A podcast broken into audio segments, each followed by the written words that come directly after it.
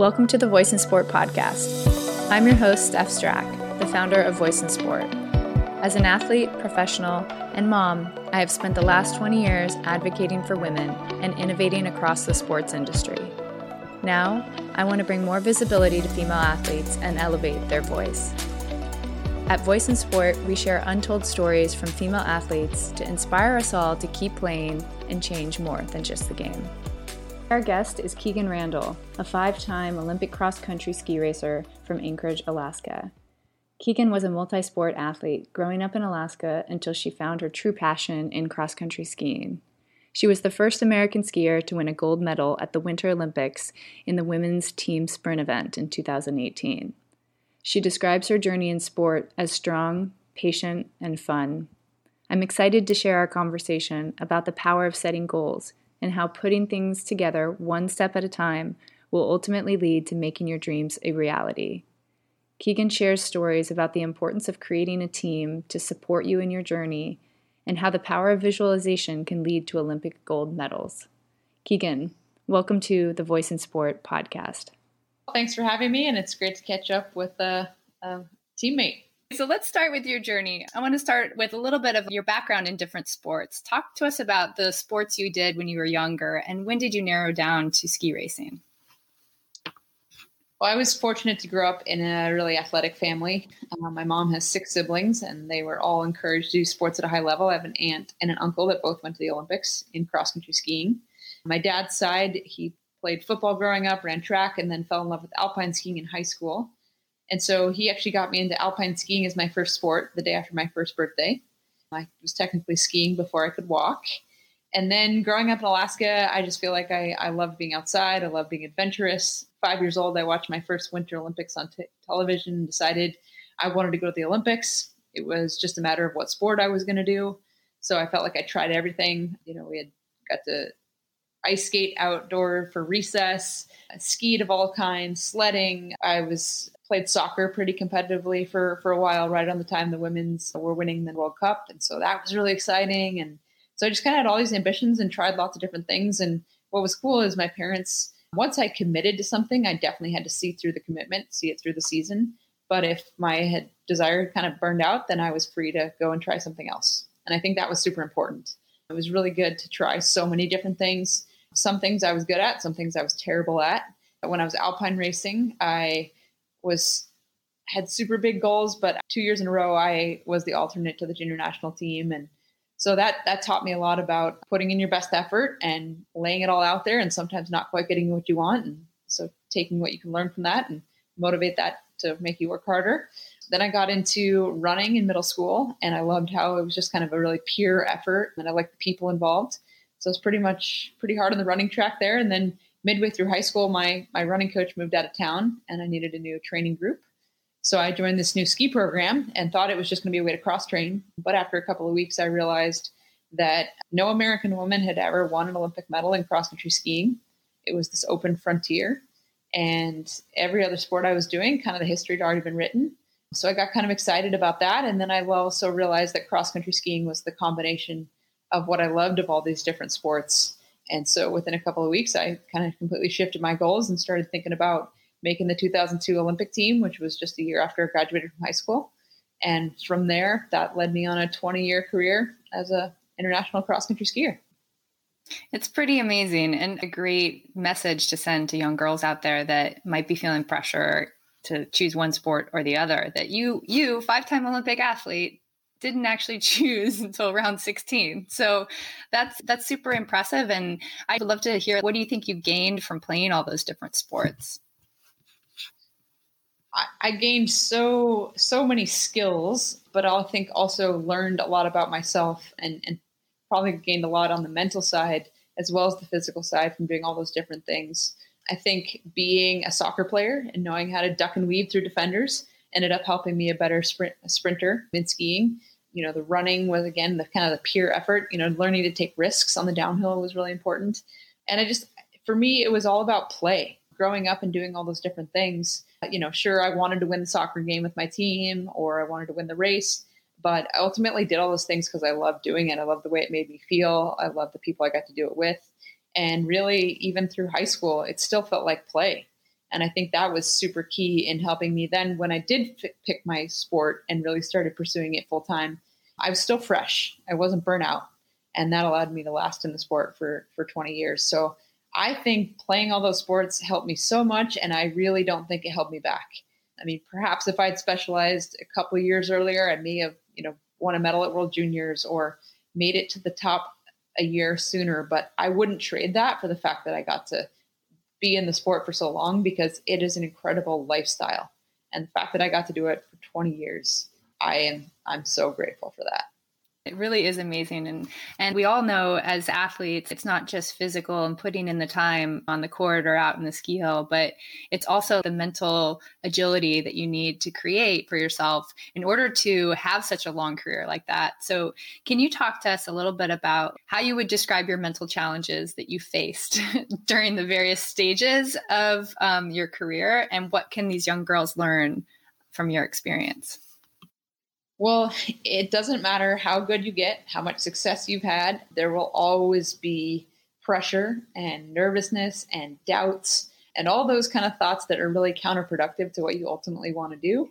They'll always be there, but I think I learned over the course of many experiences how to constructively handle those kind of thoughts and deal with hard times and realize that if something wasn't going the way I wanted right in that moment, I needed to put the work in because tomorrow could be a new day.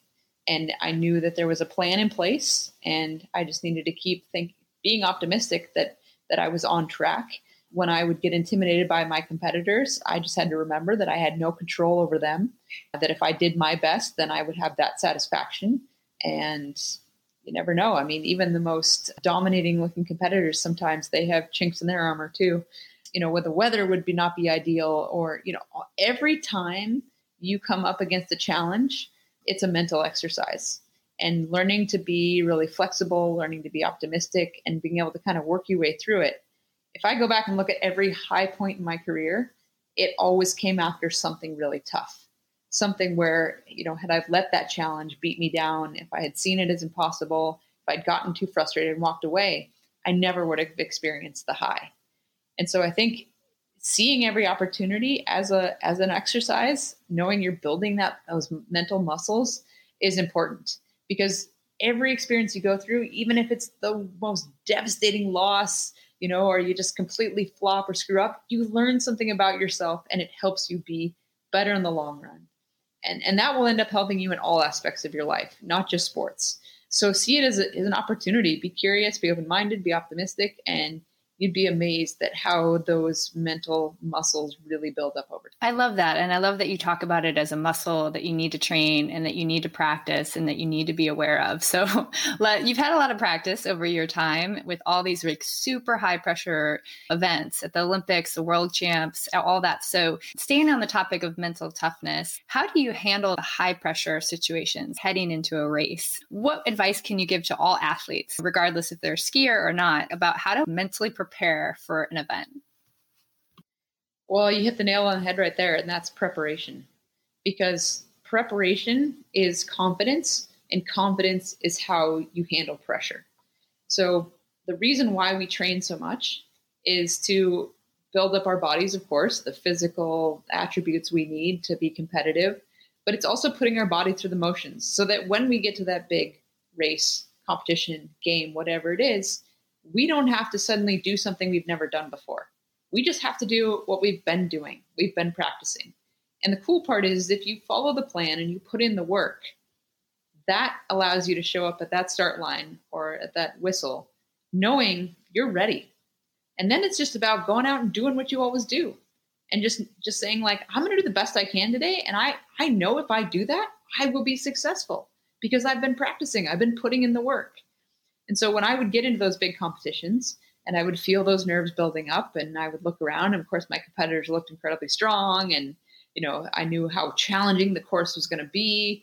I just reminded myself that I've I've been putting myself through this constantly and I, I'm ready. I've done the work. And so all I have to do, step one, I've got to go out and do my warm up. I've just got to check off those little things that are going to get me ready for my performance. Then when I get on that start line, I'm just going to go out and do what I know I can do and and it's really about giving yourself these like little cues these you're kind of a little cheerleader for yourself But once you're in that race or in that game, that's you know that's when it takes over. That's when that hard work takes over. And so I think the what you need to do is really stay focused on the things that you can do, that you can control. And really our minds want to go to all those things we can't. You know, it wants to think about what are other people going to think if, you know, things go this way or if they go that way. Well, if I win, I get prize money or, you know, my I'll get to go to Disneyland or whatever it is. But all that stuff you can't you can't necessarily control. So it's kind of counterproductive, you know. All the good things will happen if you just do what you're been training to do. And so that's what I always found. It's, it's just you you do ultimately have to become a, a really good cheerleader in your head because as the pressure mounts, the more you have to kind of just remind yourself you've done the work and do that. But it's amazing how again that's a practice thing. So every time you do it, even now at a at a at a you know what would like an insignificant practice, or sometimes getting up early when you don't want to, all those things that's building that same skill that will help you when the pressure is really there. And let's just stay in the head for a few more minutes. So, as a ski racer, I was not at the level you were at, but I, I did ski race for a little bit. And the power of visualization before an event is so critical. And I think that from that, I learned and took it into soccer. So, I'm curious after 20 years of ski racing at a really high level, have you experienced the power of visualization? And if so, what can we pass on as tips to how to start practicing that if you haven't started it yet?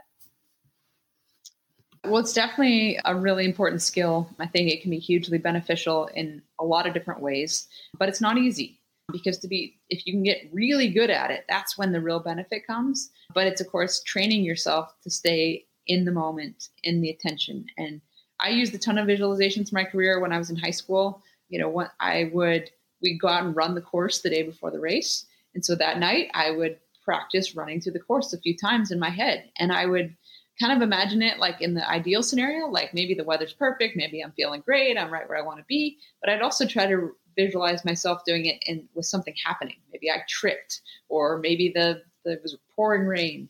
I think it's really important to take yourself through a few different scenarios.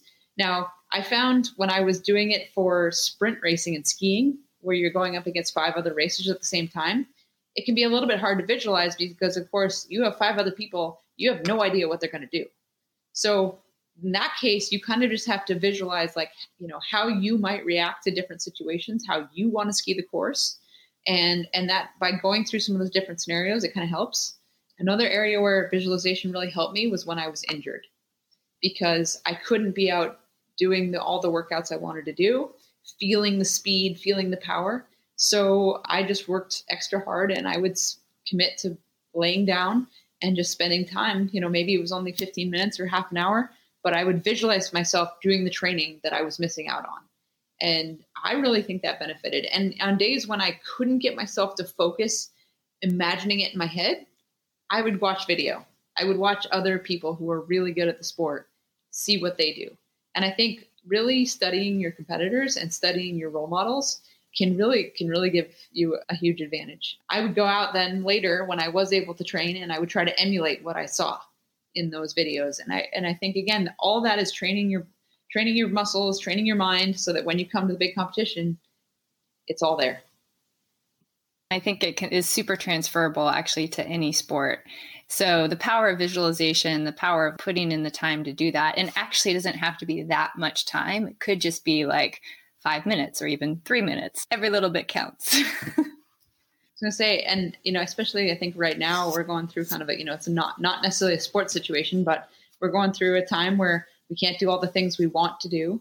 You know, maybe we're in a situation where we're having to kind of be patient.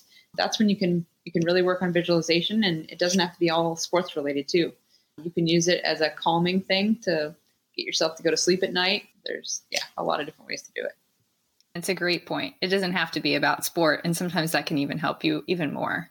Let's talk a little bit about the journey. I mean, you had this incredible journey from, you know, all the way starting sport before you could really walk, all the way up to past five Olympics and a 20 year career. During that time, did you ever consider quitting? A lot of girls i think are faced with challenges or the, they have this thought i think we all have it at some point so i'm curious to know if you could tell us through your journey if you ever had that moment and then how'd you push through Yep. Again, that's something I think no matter how good you get, you're never going to be totally immune to. You know, those little voices, they always want to try to get you. So when I was getting ready to graduate from high school, I had been a standout runner and a standout skier. So I was fortunate to get some pretty nice offers from NCAA schools, both in running and skiing. But at that point, the 2002 Olympics were just a year away, and I was excited to try and make the Olympics. So my initial plan was I was going to take a year like kind of like a PG year. I was going to try to make the Olympics. I was going to defer at these different universities that I'd applied to. And then I'd make the Olympic team and then I'd go back to, then I'd pick a school and I'd go do NCAA skiing.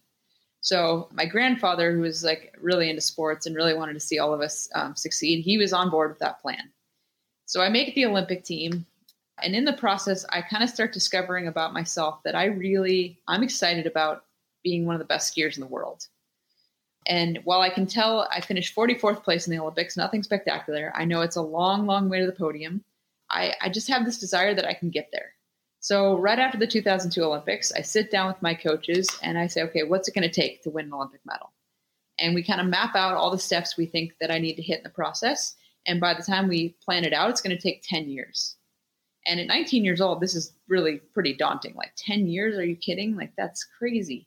But at the same time, wow. like I'm feeling so motivated and I'm like, man, I, I can see it. If I do these things, I can get there.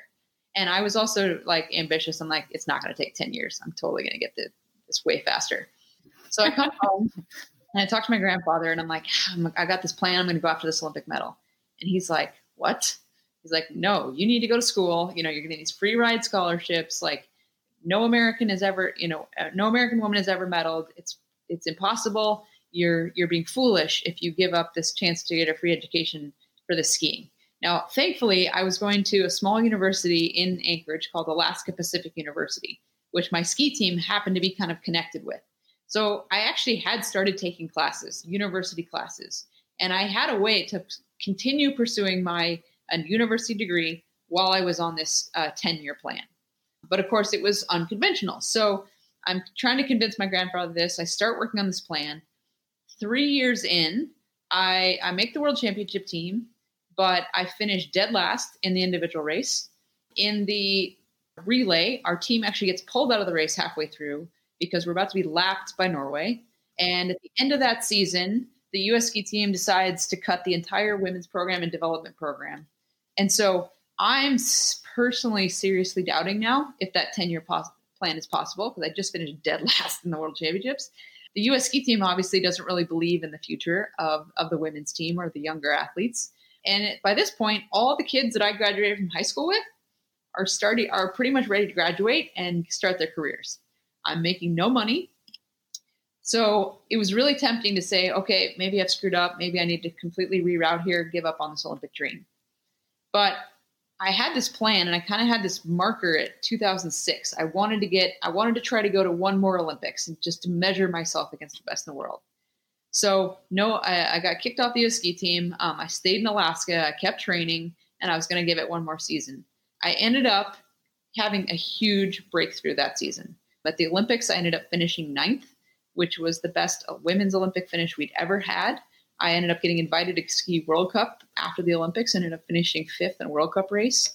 And after the end of that season, I got I, I made the the national team. I started racing World Cups, and it occurred to me how just months before that, I had almost just completely walked away from my dream, completely walked away from a chance to be top ten in the world at the Olympic Games, and to kind of hit that next level of performance. And so, thank goodness, I had that plan in place and then I also had the feeling of like, hey, I've, I've three, I've put three years of solid work into this. I, I can't walk away from it now. I've got to at least see it through. And I think that's been really important. So thank goodness for that. I think that was super huge. I mean, I think after that top 10 at the Olympics, my grandfather was finally like, okay, maybe, maybe you're onto something here. And, uh, and, uh, you know, from there, then I, I was working on a business degree. I started getting savvy about figuring out how to kind of create some business relationships that allowed me to bring in income to be able to focus on training full time and, and actually make it a lifestyle. So it was a really cool learning process, but I, I realized how at that point it would have been so easy to walk away. Wow, what an incredible story. And I can't help but to think back and say, what about that power of setting goals and how important was that goal setting? Not to bring it down to something very simple, but it sounds like it was an important piece to you continuing. And so uh, we talk a lot about the importance of writing things down at Viz. But reflecting back on it, do you think the fact that you actually wrote that plan, and even though you were three years into it and it wasn't going well, but did the plan really help you? What gave you this desire and confidence to believe you could continue to do it? Well, the, the plan was, was super important because it, it gave me kind of this layout of where I was trying to get over time. So, of course, there were like benchmarks that I was trying to hit in the immediate term. If I got one, great, that showed I was on track. But if I didn't get one, it it also wasn't the end of the world because it was just a piece of the puzzle. So if I didn't get that one, it was it was it kind of helped me take the pressure off of having to prove myself at every step of the way. And it gave me some room to experiment with training a little bit, to, you know, maybe go through a, a period where I was training so hard that maybe I was a little flat. But I was putting in the training. And then when I gave myself uh, either like I got to the point where I really absorbed it or I rested enough to finally absorb it, all of a sudden that was like that that next boost. And so I think having the plan, the long-term plan of what I was working toward motivated me to get out the door every day, but then having kind of that inter, those intermediate goals, it gave me focus but also took some of the pressure off. So I think I think goals are tremendously important and I trained for the New York Marathon last year and I had never run a marathon. I'd done a lot of long training, but I'd never run a marathon and I would say through three quarters of the training, I was really doubting, wondering why I signed up for this in the first place, doubting whether or not I hit my goal of running under three hours uh, because the training was beating me up and I was not feeling fast and strong. But I was putting in the work, I was doing the workouts that my coach and I had talked about. And when it came to race day, it all came together. And I felt amazing. I came in five minutes under my goal and and it just I keep having to prove to myself when you set a goal and you have a plan and you work on it one step at a time, it does work. it gets you there, and it's way better than trying to trying to tackle those big goals all in one chunk, and and and letting yourself live or die by whether you think you're making progress. Because as we know, progress isn't always easy to measure. So I want to pivot a little bit into your training because you've managed to have still long career and at the highest level. I'd love for you to pass on the tips for your approach to training because I think it sort of dives back into this idea of setting up a plan. So talk to us a little bit about how do you successfully train for your sport? Well, I think the fun part about sport is there is no exact recipe. There is no, okay, if you do this, this, and this, you will be an Olympic champion. You have to, you have to be creative. You have to experiment and you have to, you have to put in the work over time. And ultimately you, you give it your best and sometimes it works and sometimes it doesn't. But I think what was so helpful in my training was to sit down at the beginning of each kind of year, season or year with my coach and really say, okay, what are what are what are the goals that I was coming up with that I wanted to achieve this season? And a lot of them had to do with you know the big races like a world championship or, or world cup or something. And then from each of those goals i would figure out like what are my strengths that'll help me get that goal and maybe what are some of my weaknesses getting in the way. And then i would take each of those strengths and weaknesses and i would make up a couple strategies for how i was either going to enhance a strength or work on a weakness. So that we built it back to the point where like i had these really clear focuses for each period of my training. And we would do training kind of in these four week blocks so each four weeks, I kind of knew what I was working on. And then what was great is after the end of the four weeks, I could sit down with my coach again and I could look back and see what I did. And I could say, okay, did it work?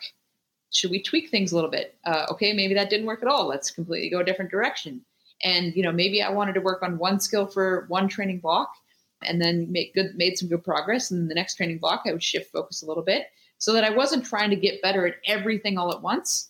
I could be very strategic about it and and to measure it and and therefore you can really enhance things. So that so that was really good and it was always amazing to me how I'd set those goals beginning of May and then they're kind of I would be subtly working on them without realizing it through the whole training period and then we would get to the world championships or whatever and I would achieve my goal because I had I had thought about all the things I needed to do to be ready for it. I had one season where I set some pretty ambitious goals to the point where my coach told me later he was he was happy to see me be so ambitious, but he was really concerned that they were a little too ambitious. But he decided to back me anyway.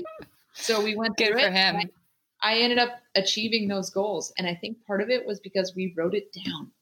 We wrote it down. We thought about what what was going to be the roadmap of how we were going to get there, and then we just went about the work of executing it. And it was so cool to get to the end of the season and look back at my log and go, check, check, check, check, of these goals that were just insanely ambitious. It's so I super cool. yeah, I mean, we hear it so much, you start to kind of almost forget how important it is. But writing those things down about where you want to go and what you want to do is is really important. And equally for keeping you on track and keeping you motivated, I also hope you remember that it's important to really celebrate those little those little milestones, the progress, because I really felt like seeing those little progresses help help keep me going you know, if I didn't see it for a while, it motivated me to want to get something. You know, if I did, I, I, also got really creative at how to find success sometimes in places where you're not always used to seeing it. You know, maybe I didn't win the race, but maybe I was closer to the leader than I had ever been, or I got better points, or or I realized there was a point in the race when I was under such sheer physical agony that I was ready to give up, but I pushed over the hill and I ended up speeding up and, you know, like just those little personal victories I think were really important along the way. So that that was always really important in my training and then the other piece was is just is being creative we for a while with our strength training we're really trying to like make our ski muscles stronger those muscles that we really you know define that were important. But we were hitting those same muscles so often that it was kind of flattening us out. And so i switched my training to a bit more of an all around. I actually got into powerlifting uh, which is not something a cross country skier would normally do uh, but that ended up really improving my just overall balance in my body, and it actually helped me really improve as a skier. And so, looking to other sports sometimes, being creative can be really. I love the idea that maybe after your ski career, we might see Kikkan Randall as a power lifter on ESPN. Yeah, I don't know about that. I have great respect for those those athletes but I love I love being in the gym. I love feeling strong. So yeah, that helped me in my sport, but it carries through today. Now that I'm not competing professionally anymore, I still love to go and get a good weight workout in. And because of those skills I've developed, I've got a gym that I built here at home. You know, it's nothing fancy, but I, you know, during this COVID time, I've been able to work out at home a couple days a week and still keep that strength. I really love what you said about making those short interim goals, like in four weeks, and then celebrating them. Because for those of us that are impatient and have these really big ambitions, it helps you feel good along the way. So uh, we know that that hard physical training and progress is so important, but it's so important to what you put in your body. So can you tell us a little bit about what you've learned about nutrition along your journey and the importance of it to becoming a world class athlete? So I'll be the first to admit my nutrition has not been perfect. In high school, I was definitely benefiting from a high level of activity and burning a lot of calories because what I was eating was probably not the best. So my high school running coach had us submit a food log, and at that time, I was eating Lucky Charms for breakfast. And he kindly educated me on the fact that Lucky Charms were not going to be the optimal fuel to be getting the most out of my workouts. So, kind of starting from that experience on, I actually got really interested in nutrition as um, a, a, means to an end. Like you know, I if I, if I was going to reach these big goals and train a lot and compete, I needed to fuel my body properly. And so, finding ways to make what I love to eat, and I do love to eat, but making it the best it could be, and and seeing it as kind of a fun game. So, I also like to use food as reward. Donuts are totally my kryptonite. You can get me to do pretty much any, anything for a donut but I would use those as like incentives to get through like a super long three hour run or beat my time in an interval session from the week before. And so when I would get to have that reward, it was literally so much sweeter because I had earned it. And I didn't just let myself have it all the time. It was something that was kind of part of the plan and I really enjoyed it. And so being an athlete has been awesome because because you are so active, because you train so much, you get to eat a lot and you get to have fun with it. And there's a lot of amazing things you can eat. And so I've just really tried to have kind of a healthy relationship with it and see it as a part of achieving my goals. And now that I'm a mom, you know, my my new challenge is figuring out how do I pass that along to my son and how do I kind of fuel all the things that he wants to do in a way that he likes and enjoys so that he has a healthy relationship with food as well. I think you framed it up nicely. Making sure you have a healthy relationship with food is part of the success. Everybody's body is different. Everybody needs to fuel their body differently. And so learning what it is that your body needs to perform at its best is really important. Talk to us a little bit about what you have seen within your sport and your own experiences of body image and nutrition and all that coming together for female athletes because it can be really challenging. And we know that a lot of girls in college, when they reach that next level and they're in a new environment, the food part can be really challenging. And so I would love to know just like what advice, you know, you would tell those girls that might be struggling with all of that right now. Well, there's no doubt it's challenging. And I mean, I would say it's taken me my entire career as a professional athlete to to get a good handle on it. And then I retired, and all of a sudden I wasn't training four hours a day, and I almost had to relearn a little bit about striking the balance. I think the biggest thing comes down to kind of education, like learning a lot about what what you're actually eating and when and why, and how that corresponds to what you're doing and what you're trying to achieve and I I think it's really easy when you get into a new environment and you know it's maybe different food than you're used to and your your daily routine is changing and everything and there's people around that's fun and there's freedom. You want to enjoy that but you just there there are so many great resources now that can help you kind of to learn about it. And in cross country skiing we're a sport that is very much ba- based on a strength to weight ratio. So you know, in some ways, the leaner and lighter you are, the less you have to carry up hills. But we are also quite a powerful sport. And so what we found is I've, I've seen some teammates go along the route where they're just they're micromanaging so much that they they get so lean that they lose their ability to be powerful.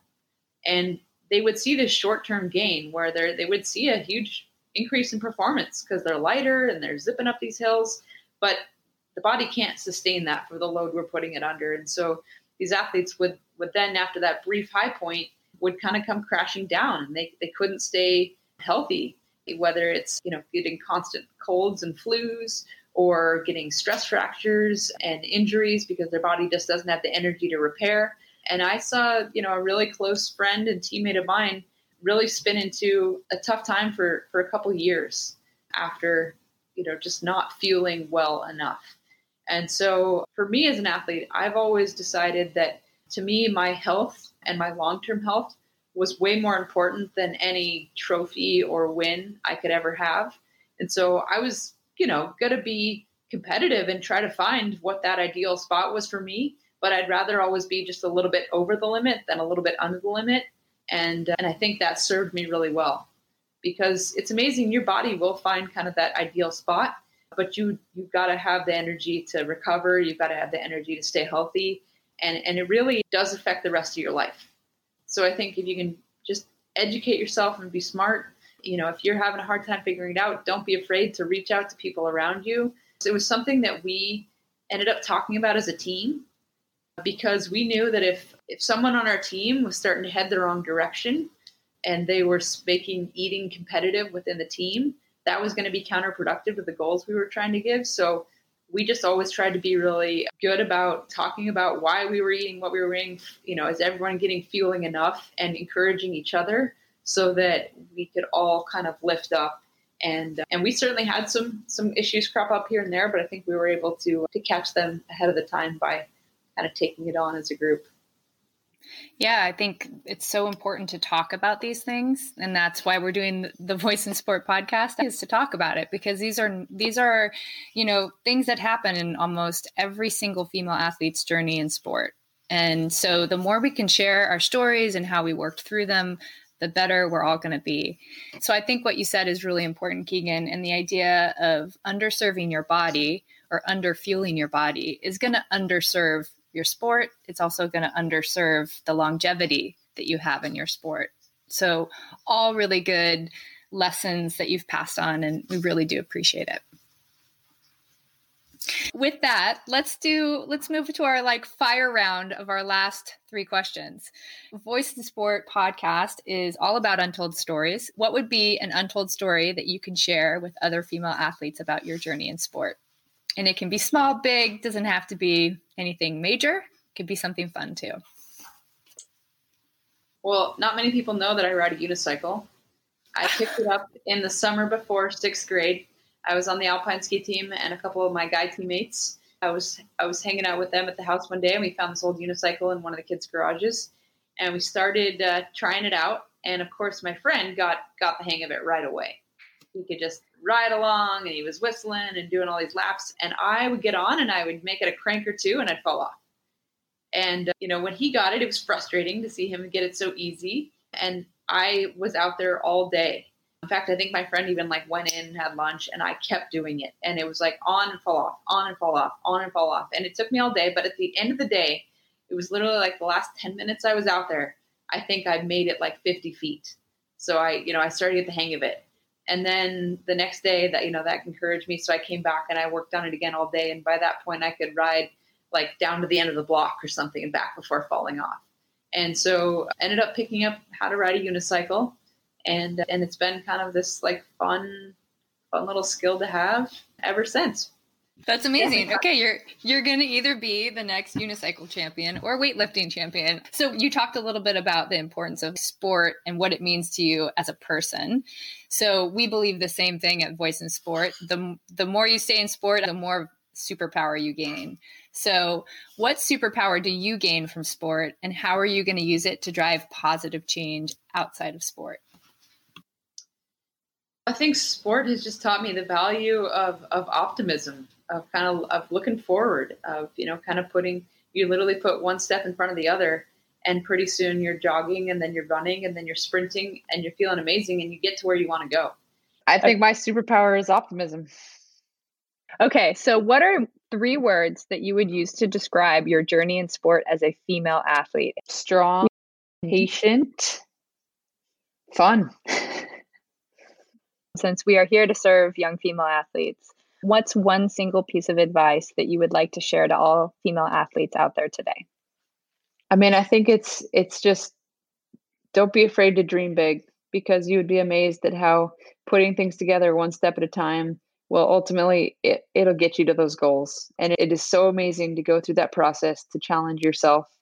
So i definitely encourage you to think about where you want to go how you're going to get there and then get excited about heading on the journey to do it and i'm going to cheat and throw in one other little thing and that is create a great team to do it with you because there are so many instances in my career where i could have gone it alone maybe it would have been easier but i chose to to do it with a team and to help cultivate a team and that ultimately was my my favorite part of the whole journey. It's so important. I mean i think part of the amazing thing about sports is being part of a team and seeing others succeed as well so we know that's been a big part of your journey and your success. So thank you for joining us Kikkan. It's been a pleasure and you're an inspiration to everybody. Well i'm just happy to be part of the family. So thanks for having me. Thank you, Kikkan, for inspiring us all to try so many sports, dream big, seek out new frontiers, and teaching us how to approach setting goals to get there. Kikkan created a 10 year plan and never gave up along the way. And she was creative finding ways to celebrate the small victories and create great teams around her. Head to Kikkan.com and check out the amazing things Kikkan is involved with, including her nonprofit organization called Fast and Female which supports young girls ages 8 through 14, encouraging them to stay in sport and stay active. You can follow us on Instagram, Twitter, and TikTok at Voice in Sport. And if you're interested in advocating for female athletes, check out voiceinsport.com and voiceinsportfoundation.org.